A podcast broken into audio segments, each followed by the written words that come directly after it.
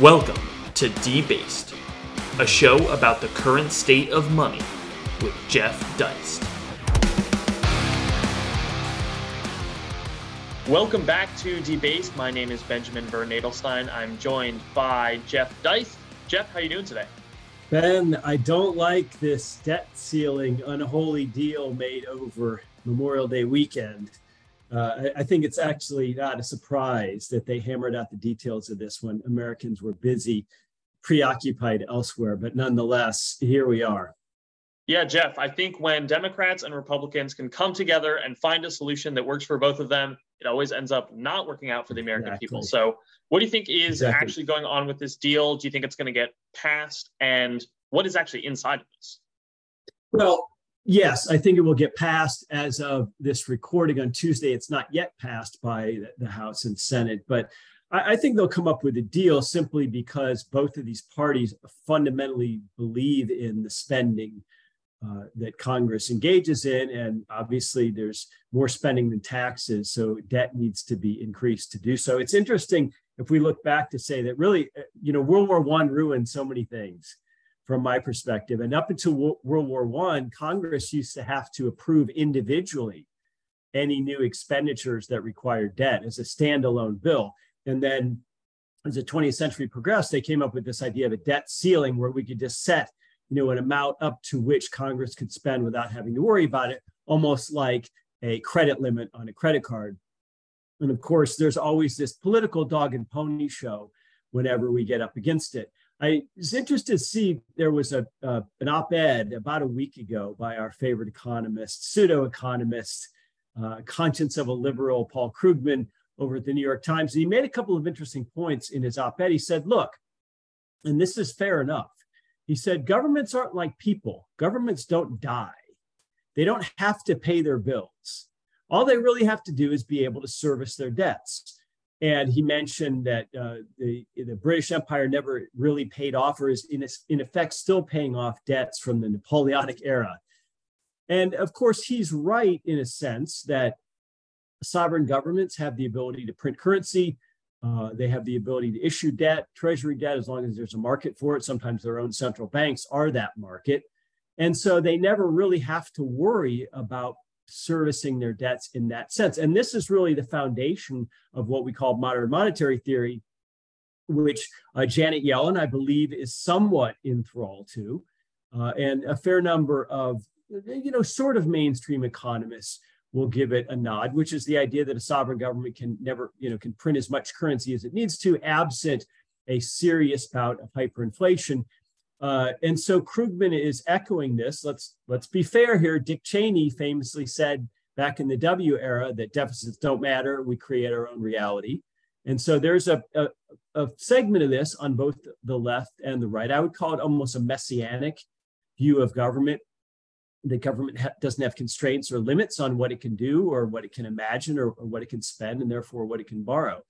So the debt ceiling is really a symptom of this messianic complex, I think, which now uh, it, it, pervades America's view of its own government and what it can do and where money and wealth come from.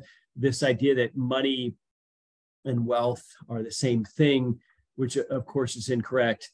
But what the rest of the world is going to see is a couple of things. First, they are going to take this as yet another indicator that the United States will never get its fiscal house in order. In other words, there's never going to be a point again, at least in the near future, when Congress will raise as much in taxes as it spends in a particular year, that the United States will continue to issue more and more debt and essentially export inflation by doing so, by enjoying this exorbitant privilege of being the world's reserve currency. So I think that's a big takeaway. So even though it's awfully hard for them to do anything about this in the interim, uh, for example, de-dollarization, which people like Keith Weiner and uh, Brent at Santiago Capital have covered in depth. You know, that's very hard to engineer in the near, near term because countries need dollars to service their own U.S. denominated debts. But it, nonetheless, this debt ceiling uh, fiasco, I think, shows them that in the long run, they're going to have to do something about this to counter the U.S. dollar's dominance if if they ever expect to not be basically strung around by the US Congress forever and ever.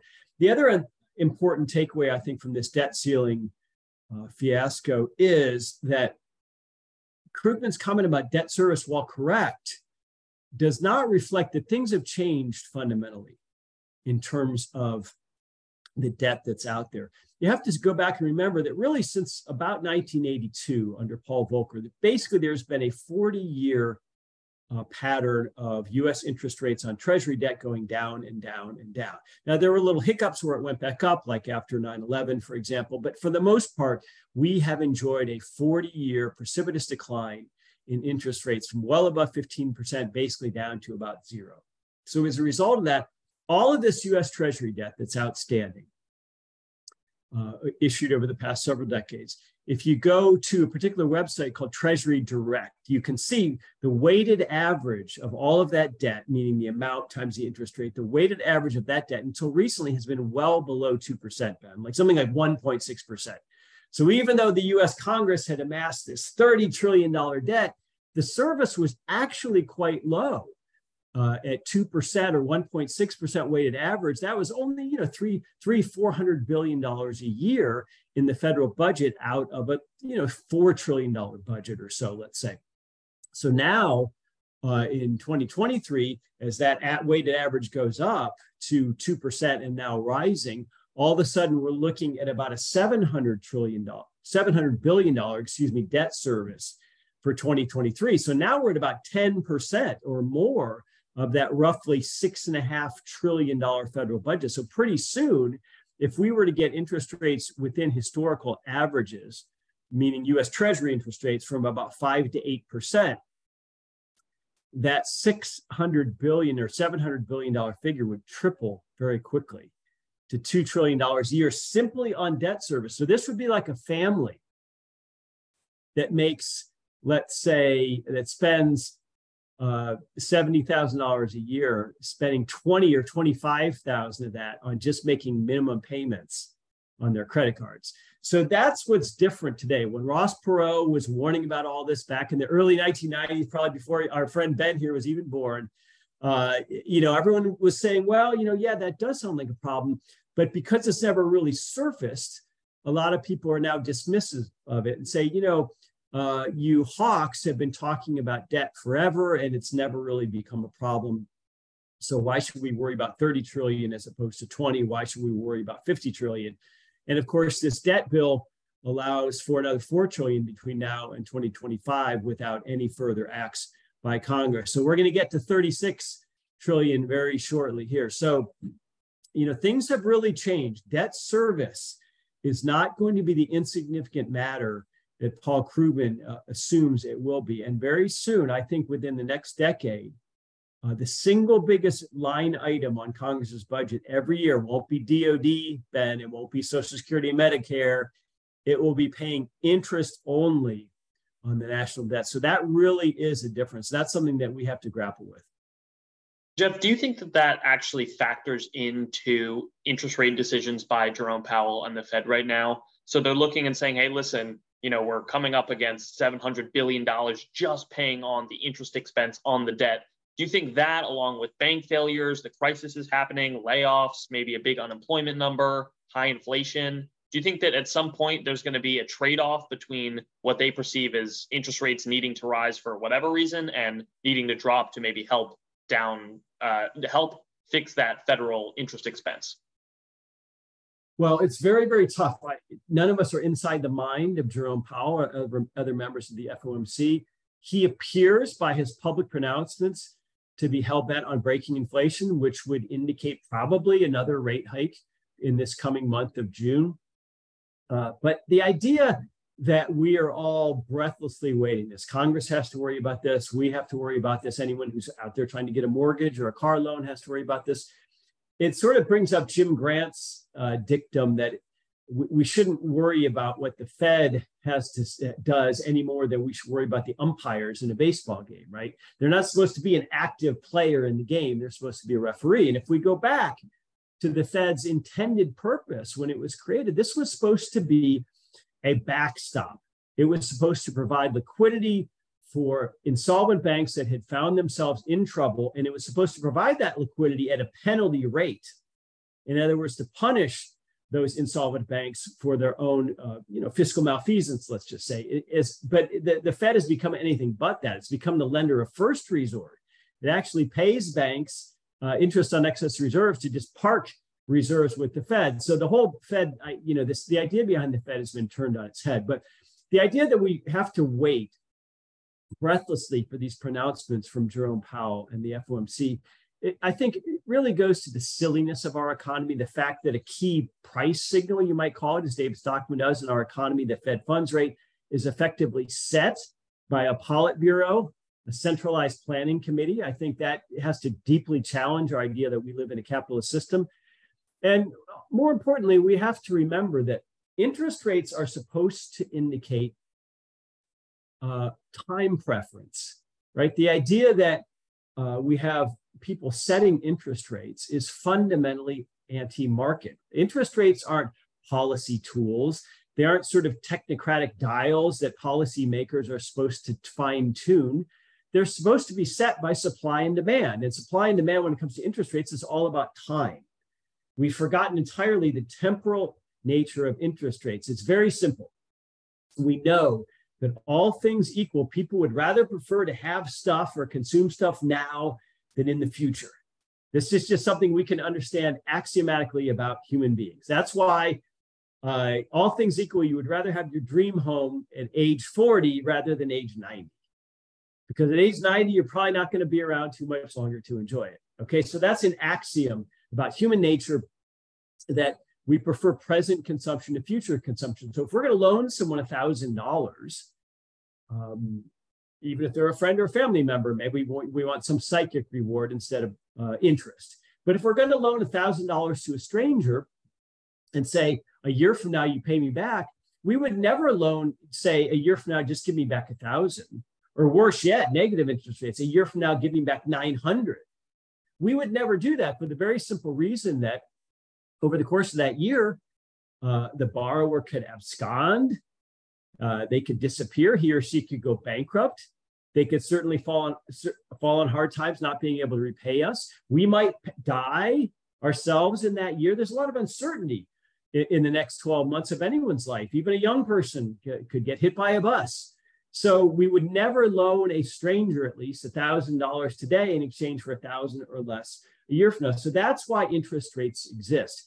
They are there to express the relative time preferences of people who are willing to give up some consumption today uh, in exchange for uh, interest, getting more money back. And on the flip side, the, the relative time pre- preference of people who want that money now that they don't yet have so they can go consume something.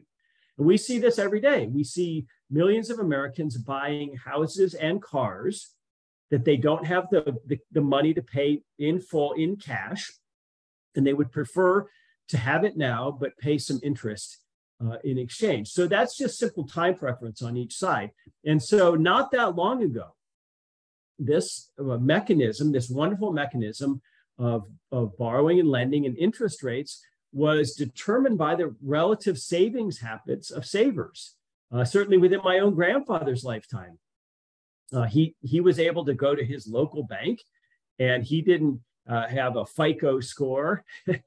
uh, he was he was somewhat known locally. He had kept his job. He was an upstanding guy, and as a result of that, he was lent a certain sum of money. In in back then, a 15 year mortgage, which he paid off in about 10 years. Uh, back in the 70s, of course, he should have been borrowing more in the 70s because of inflation, but he, you know, he he was a, a, frugal guy. So it really was the idea that a bunch of people have to save money in order for a, bunch of other people to have money to borrow. But in today's banking world, we don't have that at all. I mean, banks can literally create credit.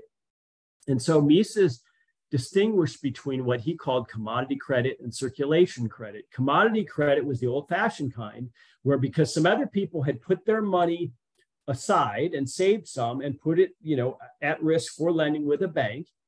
Uh, that money was available to someone like my grandfather to borrow and build a home, right? But while he was borrowing that money, that money was not available to the to the savers, to the lenders themselves. In other words, there was one pool of money and someone was using it. Whereas with circulation credit, which is totally unbacked by anyone else's savings today, uh, we have this ability by banks to simply create credit, not money, two different things, but to create credit. And as a result of that, uh, credit can expand very quickly. And uh, we, ha- we see the debt levels uh, that we have in American society, consumer society today, uh, on the individual personal household level with respect to student loans, with respect to credit cards, with respect to automobiles, with respect to mortgages.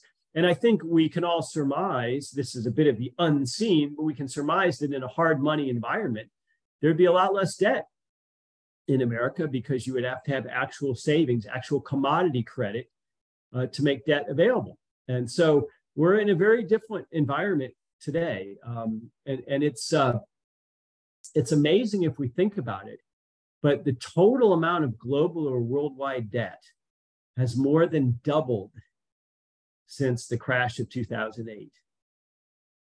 And the MMTers and the Krugmans of the world would say, Jeff, that's no problem. That, you know, all that debt is somebody else's asset on a double entry uh, bookkeeping. But you know what? That's what people thought before the housing crisis of 2007 and a lot of banks and mortgage companies had huge write downs. So I don't think the world has gotten twice as rich or twice as productive just since 2008. I think this debt's a real problem. I think it's going to be an anchor on the American people, on, on the Congress, and on America's standing and position in the world going forward. And I think uh, we are going to enter a really tough period of stagflation where uh, economic growth is, is uh, anemic, weak, maybe even negative, despite all the credit expansion, despite all the new debt, despite all the congressional spending. But at the same time, um, we're going to have price inflation. Uh, so, you know, uh, prices rising while economic growth is stagnant is is the worst of both worlds. And uh, I think Congress has really gotten us to this place, and it's gotten us there with this idea that debt doesn't matter. And uh, I think we're about to find out whether it does or not. Jeff, before we wrap here, we, we've had some announcements uh, for possible presidential candidates coming up. I kind of want right. to get your take on this. So we've got Trump and Biden both kind of rethrowing their hats in the ring again. Can you maybe give us your thoughts on what they might mean for the debt, for the dollar, for the economy in general? If you had to bet, you know, who, who's kind of going to do what if they do get elected? Yes, Trump versus Biden, round two is is uh, a, a, a, psychological experiment for which I don't think the American public is quite yet ready, but it's coming. It looks like it's coming in less than a year. What combined age of those two men is what 240 or something like that. Uh, so obviously, they, from any sort of fiscal or monetary policy perspective, both of these men are deeply unserious actors, and we, we would have to basically say that you know they would simply want Jerome Powell and company to cover them uh, politically. Um, some of the other candidates have a little bit more interesting viewpoints. Uh, I have noticed that uh, I believe RFK Jr., uh, Ron DeSantis have both made some noises about Bitcoin. Uh, RFK saying, "Hey, I'm going. you know you, are going to be able to run your own node, and we ought to keep Bitcoin in America. We shouldn't be uh, punishing it or trying to outlaw it." Um, uh, Vivek Ramaswamy, I, am saying that correctly, I hope. He has certainly said some good things about the Fed and its role in society. I think he's a real capitalist uh, at the end of the day. So that's encouraging that we're actually seeing a little bit of this. Uh, uh, I haven't heard much from Rick Scott. I, uh, Marianne Williamson, I guess, is also a Democratic candidate. Uh, I'm not exactly sure what her monetary policy is. It might have something to do with astrology, like Nancy Reagan's. Um, I don't know much about Nikki Haley's policy, but none of these people, however well intentioned, have said anything to my knowledge about the underlying fundamental structural problems with the dollar and debt. And by structural problems, I mean first and foremost, the inability of the US Congress to live within its means and not keep adding to the debt, uh, to, to raise enough in taxes and to cut spending enough to live within its means.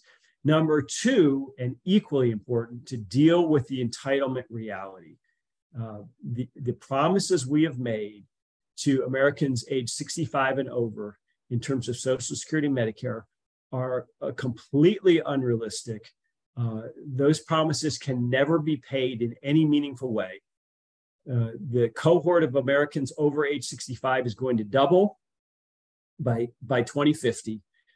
Uh, the net present value, in other words, the discounted value. And again, we go back to time preference and interest rates. If we, you know, what, what's future money worth? Well, we assign a discount to it because it's uncertain, but the discounted value of likely tax receipts over, over the period between now and 2050 and the discounted value of entitlements payments we're going to have to make between now and 2050 uh, the, the, there's a huge gulf between those two, about, about a 200 trillion, 200 trillion with a T gap uh, between those two numbers, which a Princeton economist named Lawrence Kotlikoff has done a, a lot of work uh, in, in coming up with. And so we're basically not only $30 trillion or $31 trillion in the red. In it, realistically, in terms of our pension obligations, we are over $200 trillion in the red in terms of what we're going to owe in the future and what we will realistically have to pay. Um, any public company CEO who treated his companies or her, her company's uh, pension obligations as off balance sheet would be put in jail. But Uncle Sam doesn't have to account for Social Security and pension liabilities. In, in part because the US Supreme Court has uh, ruled that you don't have a, a, property right or an ownership right in your Social Security. If you die when you're 64 and you're single, too bad. You, you know, nobody gets it, no survivor benefit, and that's it. But um, you know, nonetheless, those obligations are real. And an awful lot of Americans are counting on those things and calculating their retirement years based on, you know, I'm going to get that $1,800 a month uh, from Social Security. I'm not going to have to pay a $1,500 a month uh, health insurance premium because I'm going to be able to avail myself of Medicare. Uh, so, in terms of people's actual well-being, those those uh, debts are very, very real. And so, I, I wish uh, some of these candidates would begin to talk about the underlying fiscal realities. We can't keep spending as much as we are overseas. We can't keep spending as much as we are domestically. And we have to grapple and wrestle entitlements to the ground. And, uh, you know, those things are awfully, awfully tough. The American public is not known uh, for its, you know, voting for austerity, uh, to put it mildly. So um, I'm going to be watching that uh, with with great interest. It's, but I'm partially optimistic that the Fed and monetary policy will at least be minor issues in the upcoming presidential election. I think that's in large part because inflation is running so high that the American people are forced to pay attention to that. So I think that's encouraging. And um, I hope that one of these candidates, or perhaps a, a different candidate than those we mentioned, will emerge as someone who's serious about getting the fiscal house of the United States government in order without relying on monetization of debt uh, by our Central Reserve Bank. So these are, these are big structural problems. They're fascinating problems we, we love to watch them. Obviously, you know, we think uh, alternatives like gold are, are one way to hopefully protect yourself against these depredations. But um, I don't have a lot of hope for the political process. And at the end of the day, that's on us. These politicians are catering to us. They're telling they're telling us what they think we want to hear, and we respond by voting, uh, yay or nay. So um, I think we all have an obligation uh, people, you know, those of us who care about this stuff, those of us who care about, you know, people your age, uh, generations not yet with us, uh, I think we all have an obligation to be out there doing what we can. Absolutely, Jeff. Uh, I think we should end it there on that kind of sober analysis. But for those interested in a kind of brighter future, maybe look into a gold fixed income and monetary metals, you can check out monetary-metals.com. Jeff, any final closing thoughts on the debt, the debt ceiling, and where you think we go from here? No, but we'll come back and look at this maybe in just a few days if we have to uh, to keep people up to date. Absolutely. Thanks so much.